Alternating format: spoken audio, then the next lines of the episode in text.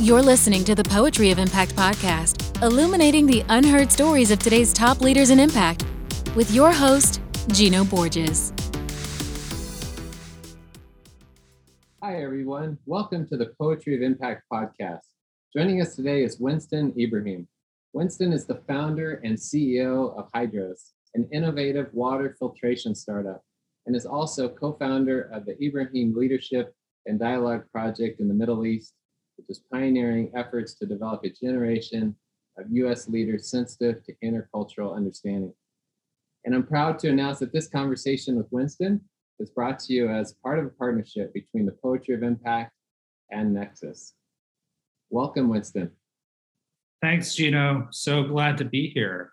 Yeah, well, I'm so glad to have you. And I feel like this conversation uh, potentially has the risk and also the benefit of having a lot of non sequiturs to it because you're a very dynamic person. And we just, uh, before we jumped online here to have this podcast conversation, we are talking about ice, ice baths, and food. And now all of a sudden, this whole dialogue project in the Middle East. And it's like, oh, like, where, where do I begin?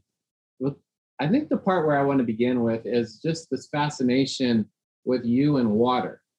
Mm-hmm. And whether it's ice baths or whether it's your company, Hydros, uh, take us to this moment um, or moments that have inspired you to really embrace water, um, both at a personal relationship level in terms of health, but also mm-hmm terms of how you spend the bulk of your commercial life. I want to know it from a personal sort of vacuum perspective. Like, where was that existential moment?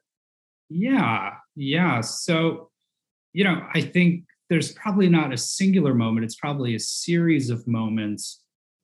And one of the most profound was, you know, just in college, getting kind of large quantities of single use disposable plastic bottles from kind of our commissary at our dorm. And you know it was a new building at my school and they were very excited and they were kind of doing this as a convenience and it was you know free. And i remember being kind of aghast by you know the waste uh, and you know started using a filter and and reusable bottles just because it seemed kind of silly that this even kind of existed as a big business.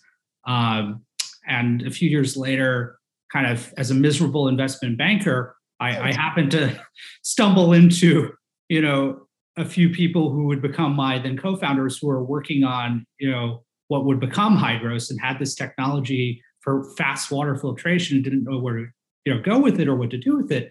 And instantly it kind of struck a nerve. And I knew that was, you know, something I had to be focused on. It's just so singularly silly to me that something as kind of ubiquitous as water, which all of us can be empowered to use in a very meaningful way for, you know, very low cost, has become a big business, and that kind of irritates me. And what is it that um, now, all the way on the other side of the pendulum, from a commercialization mm-hmm. to actually personal relationship um, of water and the body, um, sort of take us to the journey of ice baths as well? Yeah. So, you know, I've always kind of been a health nut, and and that's probably partially why I gradu- graduated towards you know CPG and and you know Hydros as a business. And I've been fortunate to experiment with lots of crazy you know health kind of products, and I've had billions of stem cells put in my body. But increasingly, what I've come to realize is the simplest tricks are the best tricks. And ice baths have been around for millennia. I guarantee you, there were some you know primitive ice baths set up in you know courts of early civilizations. And the reason it's endured is because it really works. And the science is profound. 20 seconds in an ice bath is the equivalent of three minutes in a cryo chamber but with a fraction of the waste.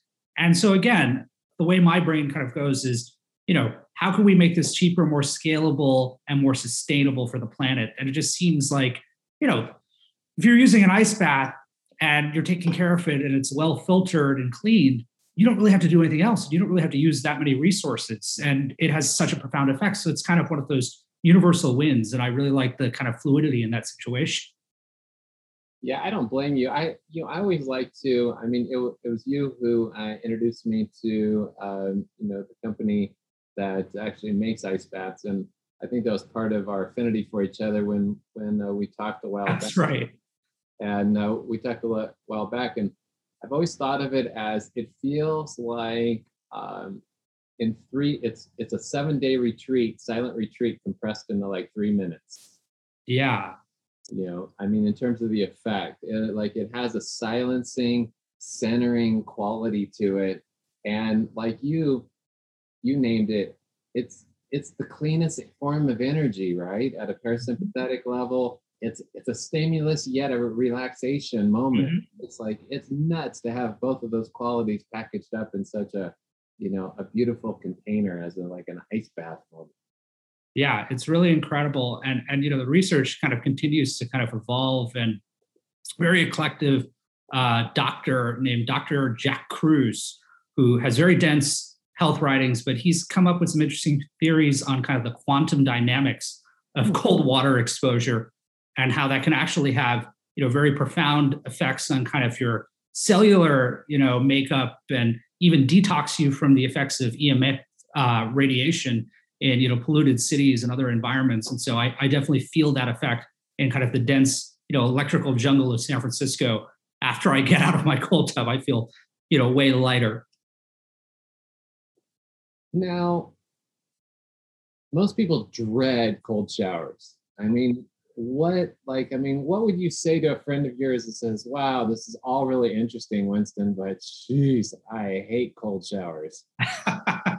Uh, I, I, have that conversation very often. Um, you know it's it's not comfortable the first time you do it for sure. I think the key thing is to kind of acclimate yourself very carefully. When i first you know started kind of getting into cold i started with 30 second cold showers and then graduated to you know, putting a few bags of ice in my bathtub. And it was only after that, looking for kind of, you know, the next level up that I stumbled across, you know, the Morozko Forge team and, you know, found their device and, you know, thought it was so much better than, than cryo.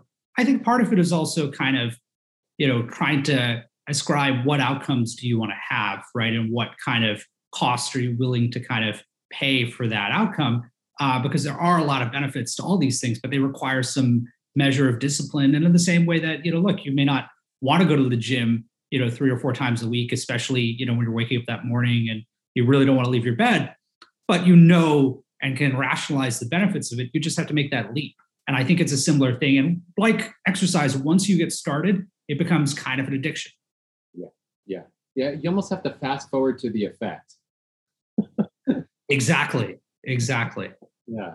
What so I mean, why is biohacking? I mean, it's sort of a funny term because it, you know to some extent it's compensation right i mean right. to some extent it's a compensatory response to our culture mm-hmm. uh, and w- why is that term growing i mean what are people trying to achieve that's absent in their lives like i mean just sort of take us mm-hmm. to sort of the subtle and maybe not so subtle visible structural mechanical features of everyday mm-hmm. cultural life that actually induces us to actually think in these terms or actually behave that we want to biohack per se yeah so i mean i think it's it's a fancy term that kind of covers you know some very old tropes in, in society uh, you know nobody wants to get old and, and nobody wants to kind of feel the effects of that age yeah. and so if you can you know do things that kind of can you know mitigate the effects of you know that inevitable aging and, and increase your health span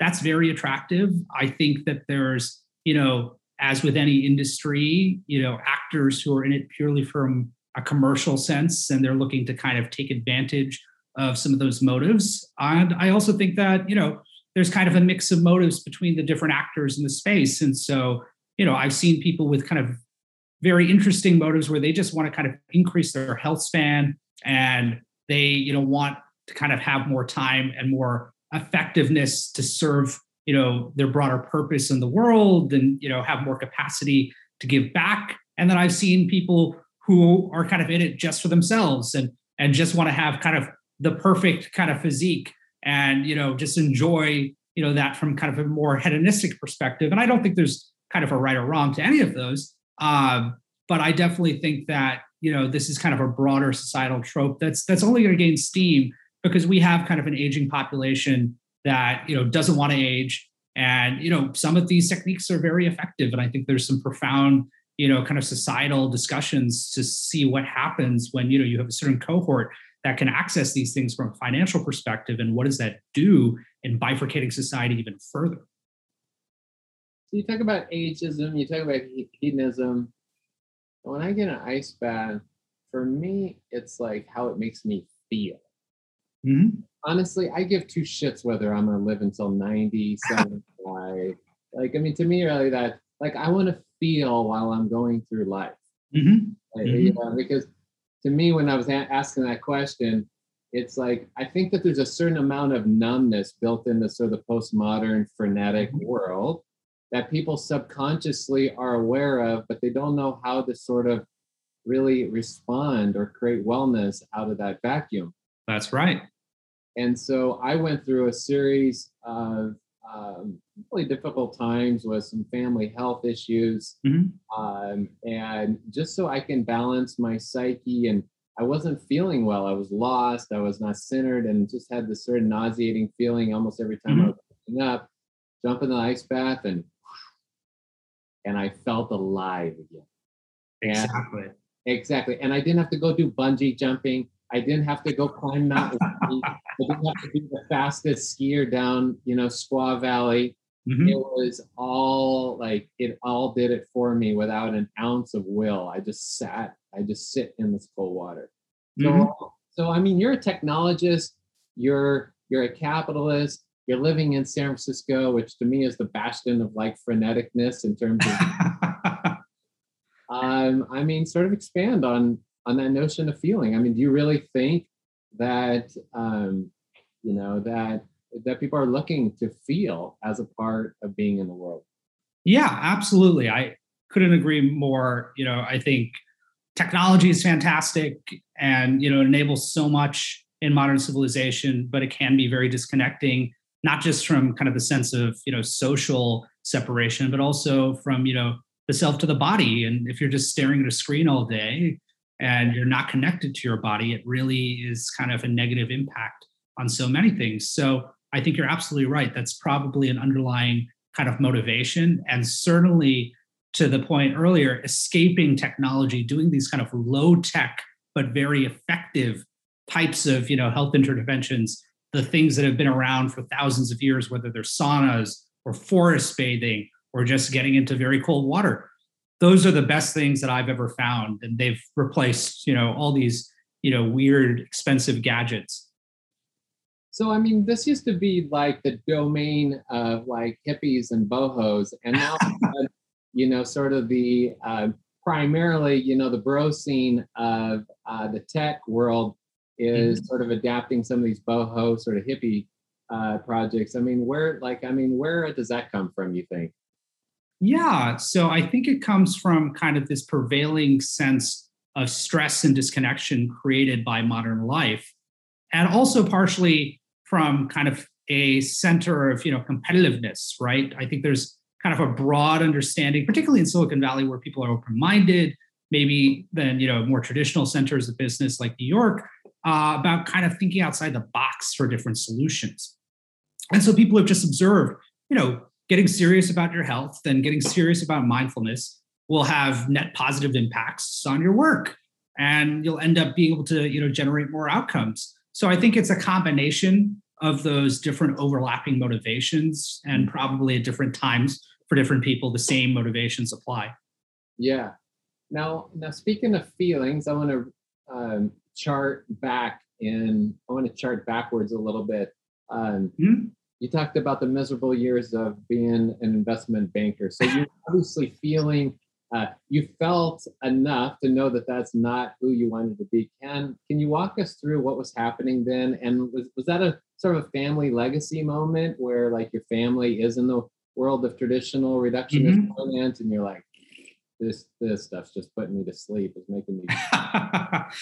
uh, very much on point uh, you know, so so my dad, you know, was a traditional, you know, financier, and you know, came here as an immigrant, worked his way up the corporate ladder, ran a few major financial services firms, and was running a publicly traded company on the New York Stock Exchange at the time, and and you know, uh, not approving of my career path one of being a spy, uh, and you know forced me into investment banking, uh, much to my you know chagrin, and and you know I was able to kind of uh, endure it for a while, but it really felt kind of disconnecting. And it's it's you know the pace of it was fantastic for somebody like me. I really enjoyed the pace, but kind of the rote nature of the work and the kind of hierarchical you know strictures just seemed kind of intuitively off, and it really didn't kind of have anything to do with kind of my you know passion subjects of health and wellness.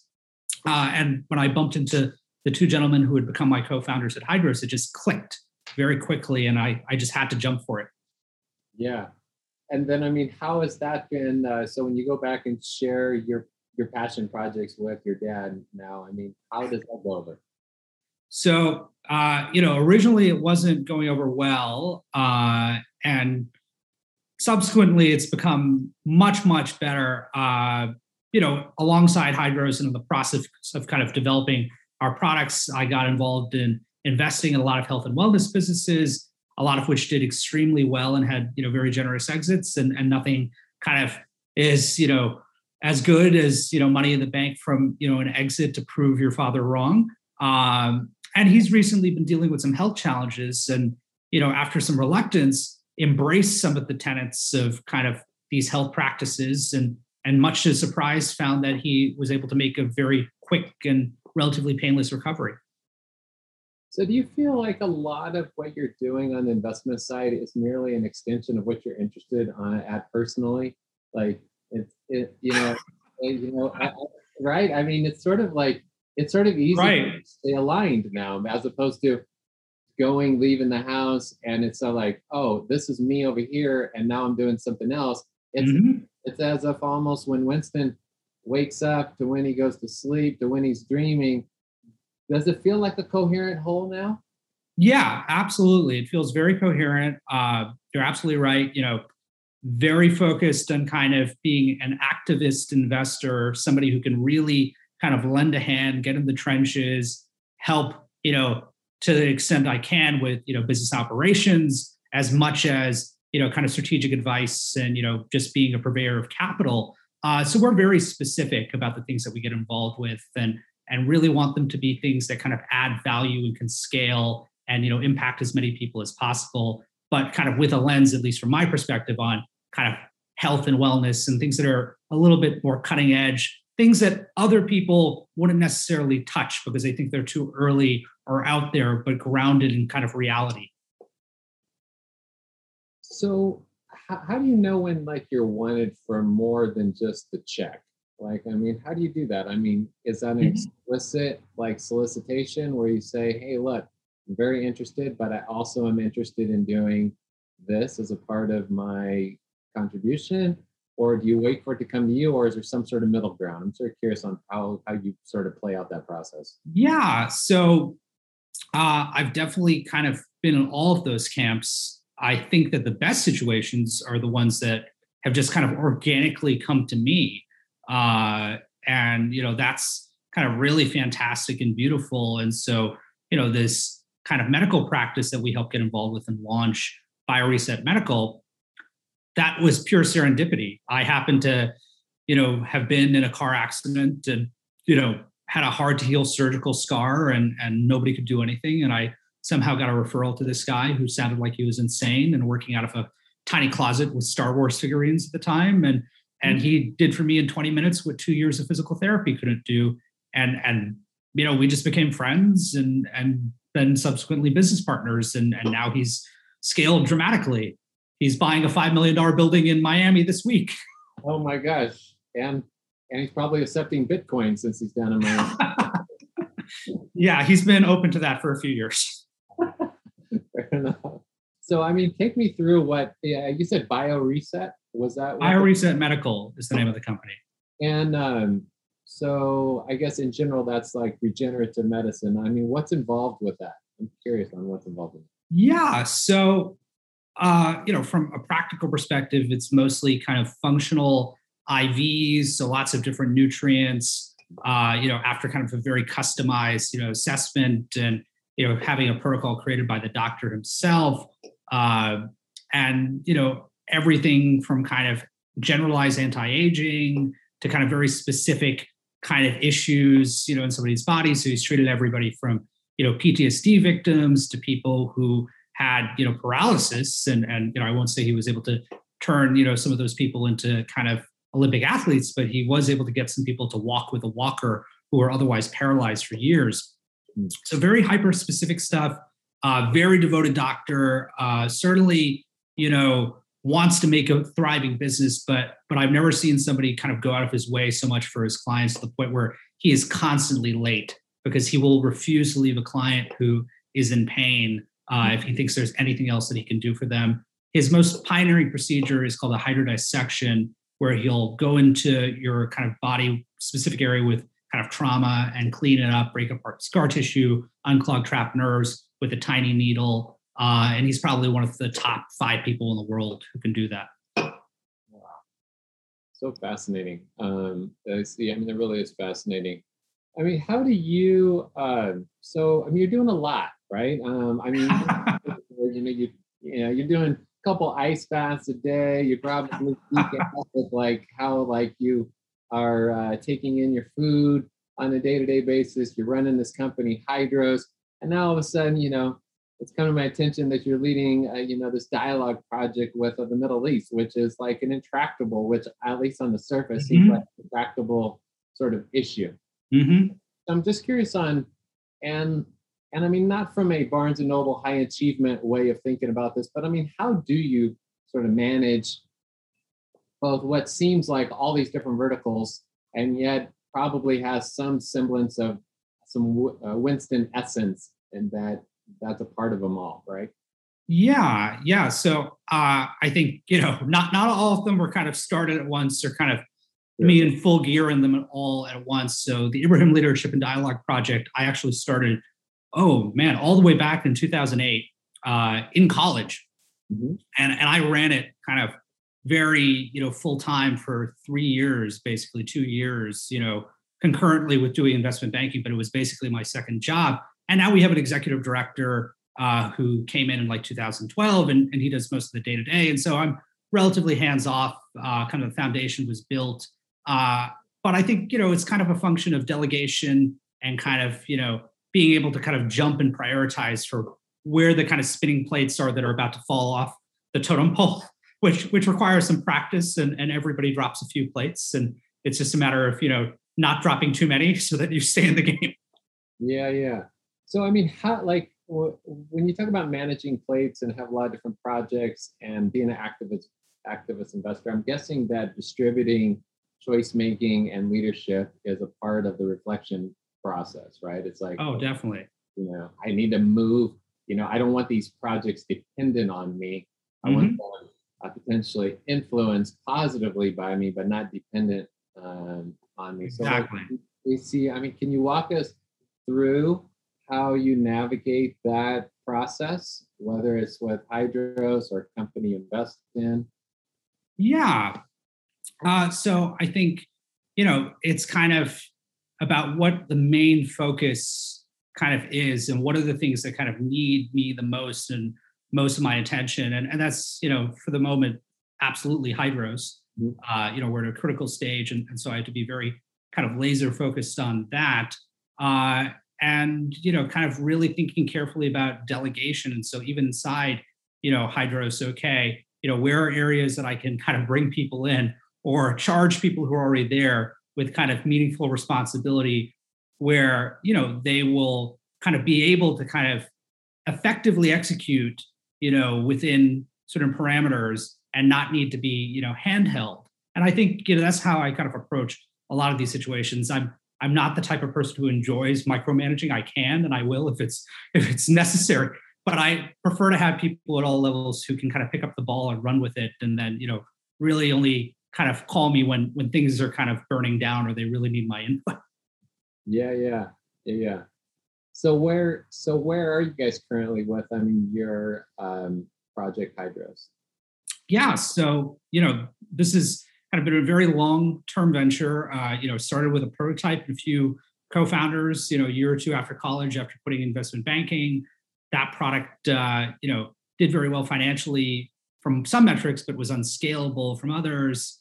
Uh, and so we basically had to reformulate the entire business. My co-founders left, had to hire a pro team, uh, and we soft launched the products, our brand new products, after four years of development in 2019, and soft tested it. And now we're kind of getting ready for scale. We're about to launch a brand new product uh, in about four weeks. It's going to be a glass version of our small pitcher.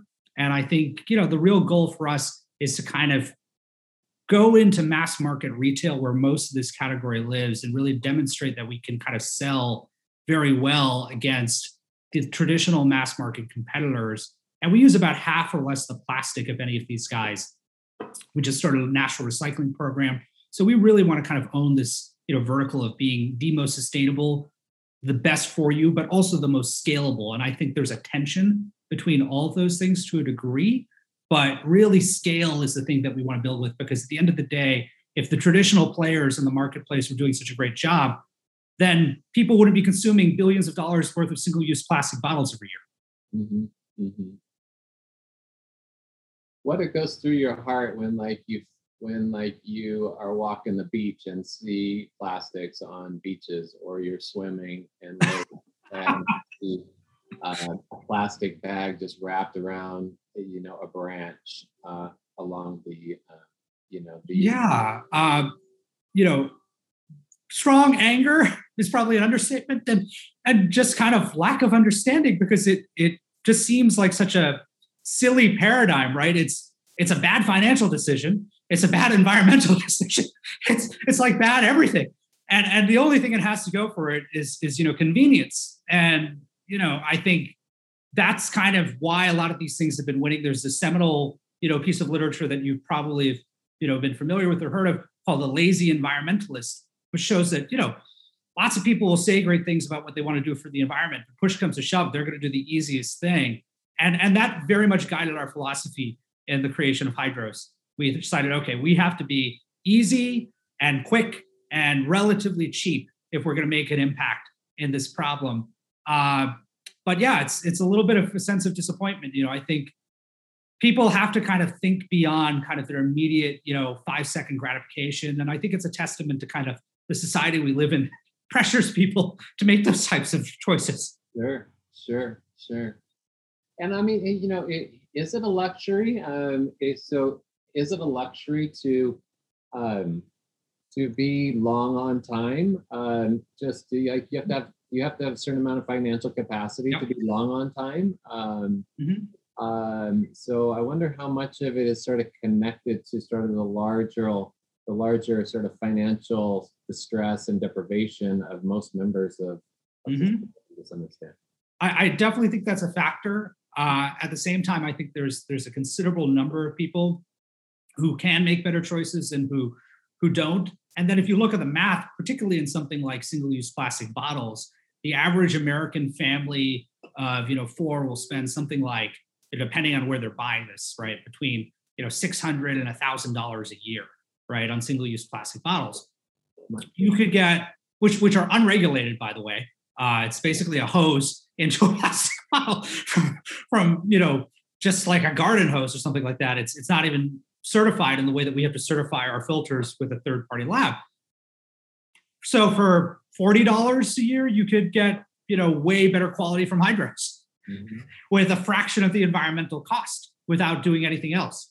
Mm-hmm. So that's the solution we really want to kind of present. I think part of it too is kind of the evolving ethos in society where a lot of these issues are only now becoming kind of prescient enough in kind of broader zeitgeist. And I think that's kind of picking up some waves, especially if you look at, you know, Europe banning single-use plastic, major companies banning single-use plastic and California being on the verge of making single use plastic illegal.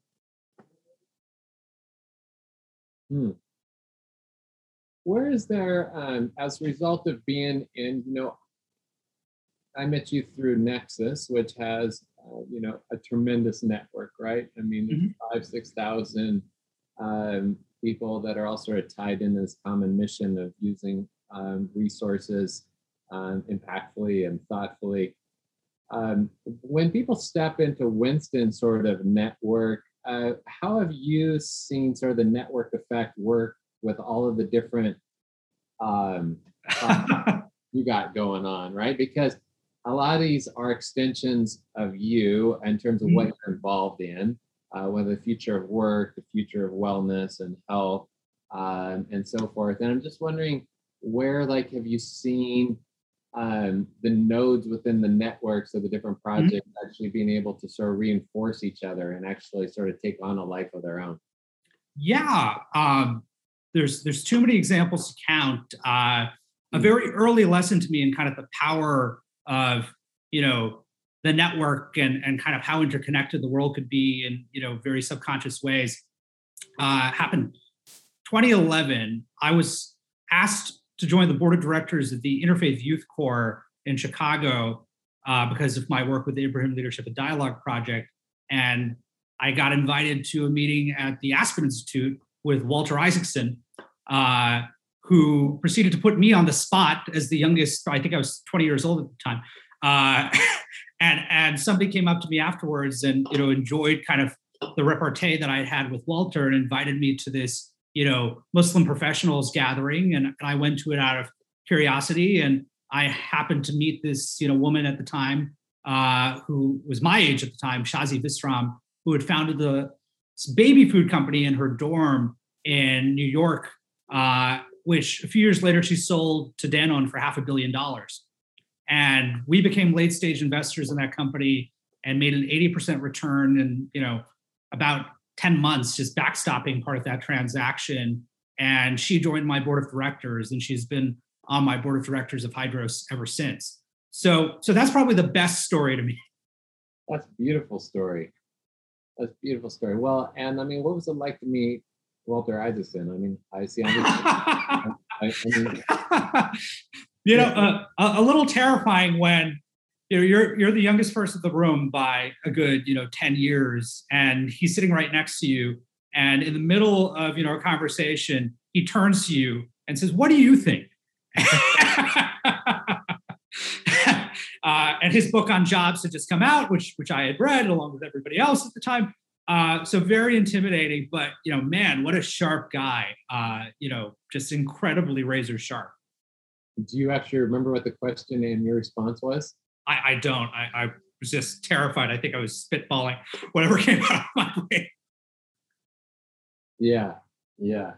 Now, do you have um, like, I mean, what do you do to sort of make sense and sort of share your knowledge beyond just sort of like this knowledge stays in Winston's head, or how? Like, I mean, where do you go from here on your sort of your back 40, right? I mean, so you're mm-hmm. you know on your back 40 starting to come up, and mm-hmm. like, I mean, how do you think of this next chapter or this next back half compared to your first half in terms of the person that um, that you are now versus who you would like to be or working toward? Mm-hmm. Yeah. So I think kind of the biggest consideration you know for me for that is how to kind of continually be able to kind of scale you know the work that i'm doing and think about kind of the impact that could be made uh you know certainly kind of mentoring people and helping people has become kind of a little bit more of a focus. Uh, it's something that you know i'm very engaged with with the Morozko team. They're you know a company that i help pro bono just because i love their mission and you know i love what they're doing. So I've kind of been more thoughtful in recent, you know, years about okay, not just focusing on kind of, you know, purely commercial kind of opportunities either as an investor or as an entrepreneur, but also thinking about how can I give back? Obviously, it has to be selective. I would like to do, you know, more of those sorts of things. Uh, but to me, it's really thinking about how I can kind of put in place more kind of delegation and more processes to kind of really scale, you know, impact both as an entrepreneur inside Hydros in some of these other ventures and as an investor. And I think that's going to be kind of a set of problems that's going to absorb me for the next year or 2 mm-hmm. What does good mentorship? I, have been thinking about this myself too, uh, in terms of a little bit in terms of like mentoring. I mean, what does good mentoring feel like to you and look like? to, to you. Like, I mean, how do you know it's not Winston's ego that thinks that he's like, oh, I'm just offering this uh, person just some amazing advice? Like, I mean, how do you sort of know, like, yeah. like at some point, I know, like, for instance, me, I feel like if I'm in a mentoring situation, that it's also a discovery process just as much mm-hmm. for me as it is for the other mm-hmm. person. Yeah. Um, and and while it may not come across like that for the other person because maybe of an mm-hmm. age difference or a mm-hmm. difference, I think if I'm honest with myself, it's sort of like a discovery while I'm sharing it. Like, wow, I didn't Absolutely. that, right? Absolutely. No, you know, that's the old kind of refrain, right? You know, teaching is one of the best learning experiences ever. Um, I, I, think I kind of approach it in the way that I would approach kind of getting in bed with somebody from a pure, you know, business perspective, which kind of the ultimate, you know, factor is always, is there a good chemical fit, right? Does it feel right? Is there kind of alignment, you know, from a vision perspective? Is this somebody you kind of intuitively trust? Uh, and, and if that's there and that clicks, then you know I feel very comfortable kind of following my intuition. Uh, and it hasn't really clicked, you know, very often. And so the few times that it does click, I'm I'm ready to kind of make a move. Uh, I think kind of a crux of you know, and this might sound cliche, but I think you know it's very important is kind of brutal honesty in that relationship, right? Especially if you're talking to an entrepreneur who may be kind of very excited about a vision, right? And, and this is actually something that I learned through my interactions with you know, Shazi, who I, you know, described meeting to you, you know, earlier, uh, she's always been incredibly brutally honest with me about anything and everything, uh, you know, related to Hydros or any plans that we were, you know, working on. And, and that's a quality that I very much appreciate. At, uh, and, and, you know, the point where we've gotten into fights before, uh, you know, pretty, pretty nasty fights sometimes, at least in, in the words, but, you know, it's never harmed the relationship just because, you know, there was that level of kind of integrity and trust. And so I think, you know that's kind of incumbent on both sides in that you know mentor mentee relationship mm. i think of it I, don't know if this ever happened to you but uh, you know i was highly influenced by what older people were sharing with me when i was like in the late teens early 20s mm-hmm. and part of it is because i felt like um, you know i was huck finn and just like I was just sailing in a boat just down the mississippi just sort of looking for somewhere to land to some extent. But I remember sharing with somebody that I was really excited about uh, being a city planner. Mm-hmm. And I remember this person's response, and I can still feel it in my bones, you know, 25 plus years later. It's like, why would you do that? There's no money. There's no money. And it's it's as if it was told to me yesterday, and I can feel, I can just hear that. And I was now being what that person's age is when who was sharing with me at that time, it's like I try to be ridiculously conscious of what I'm sharing just at a vibrational level. Mm-hmm. Um, mm-hmm. Yeah. Know, I just, you know, um, I don't know, you know, now now looking back and seeing enough rodeos of how people choose their adult lives to some extent or how they're fated. And now looking back, this person was a very unhappy banker. I just didn't know it when I was 11 years old. I know it now in my mid 40s because you know now now you know you've seen enough patterns and you sort of see how people mm-hmm. end up playing out their lives and you can see frustration mm-hmm. uh, or complaining and victimhood and that kind of thing. Mm-hmm. I'm curious about um, your awareness around that, or if that happened to you as well, both on a positive side too, and vice mm-hmm. versa. A huge influence that really encouraged me when I was lost to really keep just chasing what just makes you feel alive and i mean it'll and it will emerge for you. Yeah yeah uh, i mean i've definitely you know kind of experienced that you know multiple times right? Especially kind of in you know the early days you know of hydros or you know when say my co-founders left and we were building kind of you know the company back from scratch. And uh, it's another board member of mine this you know gentleman who's also been friends with us and involved on our board for many many years alan sheriff who had a very eclectic career in finance, ran IBD at Credit Suisse First Boston, retired, got bored after three months, started another company, which became the number one IPO bake-off firm in the country, and and you know still kind of hard at it, and you know kind of in the middle of this period of doubt of, gee, okay, is this going to work? We have to do so many things. I have absolutely no idea what I'm doing. He sat me down and said, you know, has anything kind of changed about the broader business plan or your passion for the subject matter or kind of the state of the problem?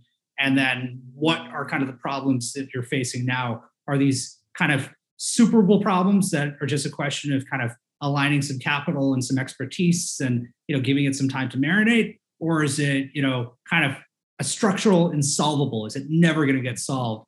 And you know thinking through that process led me to you know conclude okay you know these are temporary growing pains. And and if we're persistent and we kind of double down we're probably going to make it through and and that was a really great exercise just kind of having somebody rationalize you know that process and you know really kind of saved me in that moment.